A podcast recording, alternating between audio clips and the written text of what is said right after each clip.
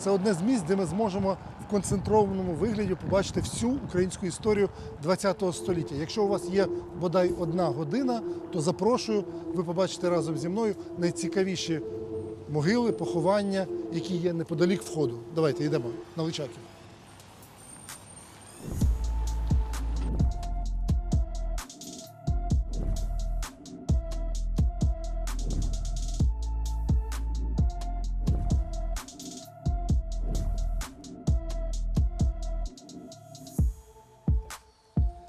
На Очаківському цвинтарі поховано сотні тисяч людей, але цієї людини, Романа Шухевича, головного командира Української повстанської армії, тут немає. Він загинув у березні 50-го року тут під Львовом у бою в селі. а Тепер це власне місто е, в селі Білогорща. І комуністи привезли тіло на опізнання. Коли вони точно переконалися, що це Шухевич, вони тіло знищили. Існує безліч легенд, де розсіяні рештки тіла Романа Шухевича. Наразі ми нічого не знаємо. Отже, це кенотаф, порожня могила. Зараз ми знаходимося на полі почесних поховань Личаківського цвинтаря. Тут зараз є кілька десятків могил. На сором української держави це, напевно, найбільше місце в Україні, де поховано ну, справжні герої України, які різний спосіб зброєю, словом боролись за волю України. Тут є наразі, ми бачимо розліт часу від Ігора Лоського, який був бійцем під крутами, до вояків, які загинули на сьогоднішній е, російсько-українській війні е, від генерала Кульчицького і до його побратимів. Отже, на полі почесних поховань бійці за Україну різних поколінь. Специфіка цього поля в тому, що тут поховано люди, які перебували в різних організаціях, інституціях, які воювали чи боролись за волю України. Михайло Миколаївич Горень. Цю людину багато хто пам'ятає. Народний депутат, керівник секретаріату народного руху, організатор акту злуки.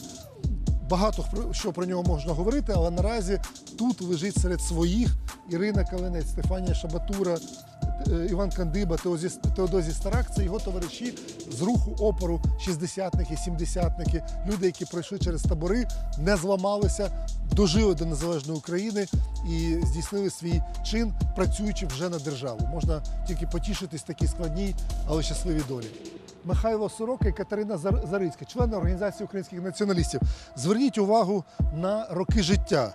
Сорока загинув у червні 71-го року.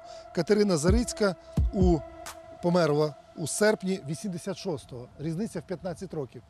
Вони прожили довге життя, але разом були буквально кілька місяців. Річ у тім, що їхнє життя розірвала війна, потім підпілля, син народився, батько його не бачив роками. Батько помирає, тобто Михайло Сорока помирає в Мордовії. На руках у Михайла Гореня, який похований поряд.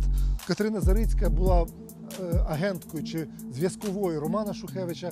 Зрештою, вони пішли е, у підпілля різними шляхами. Вона дожила фактично до перестройки. Омелян Коваль це, напевно, останній з українців, який носив на руці номер концтабору Аушвіц.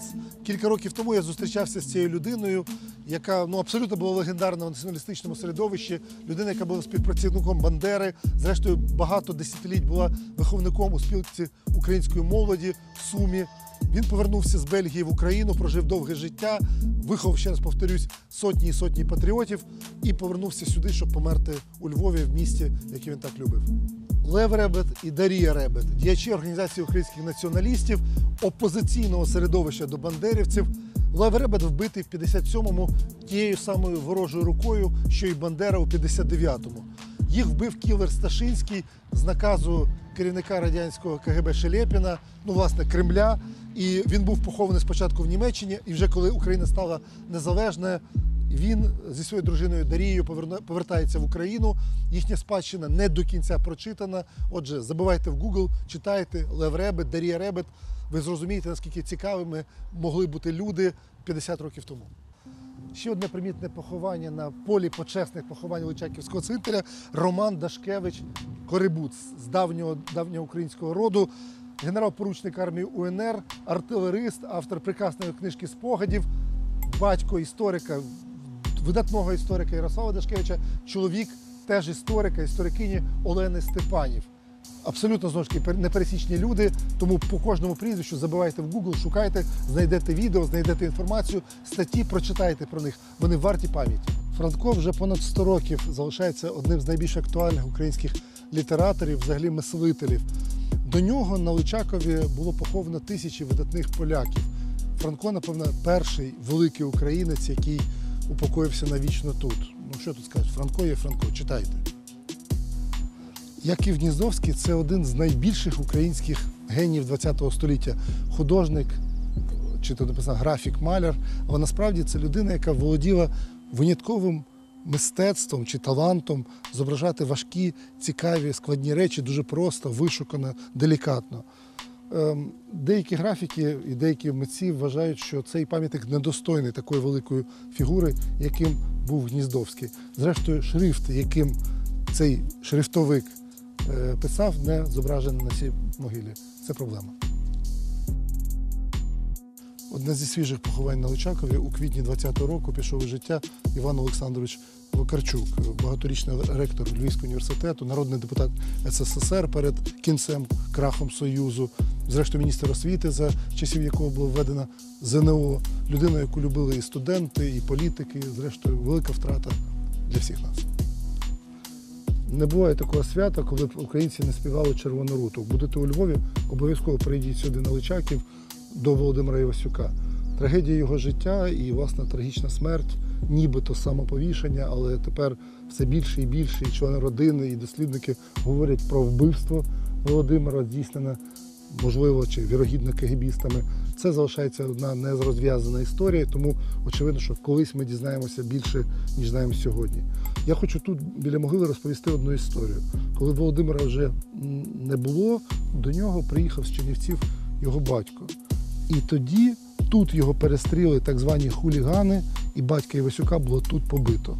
І інформація про це потрапила навіть на захід, звучала через Голос Америки, була надрукована в газетах, і ця історія теж не була розслідувана. Отже, КГБ помстилося не тільки синові, але й батькові. І буквально, якщо ми зробимо кілька кроків від Володимира Івасюка, ми побачимо іншого великого маестра української музики Мирослава Михайловича Скорика, теж одна зі свіжих могил на Личакові. Коли сумно або коли хочуть підкреслити трагізм моменту, грає його мелодія. Ви теж можете її послухати.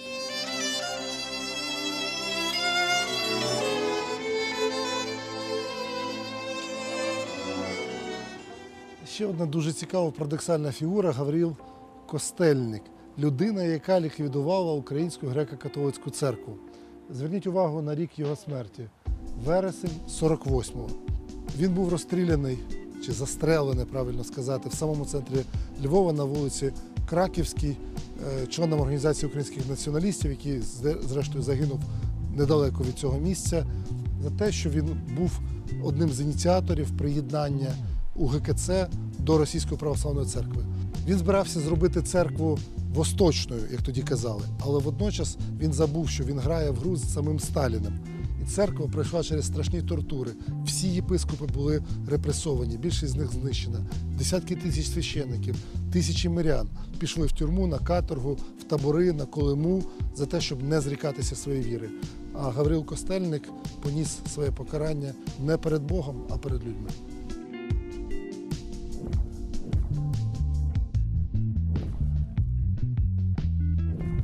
А це алея комуністичних начальників. Подивіться, які великі пафосні пам'ятники, які невідповідні духові Личакова.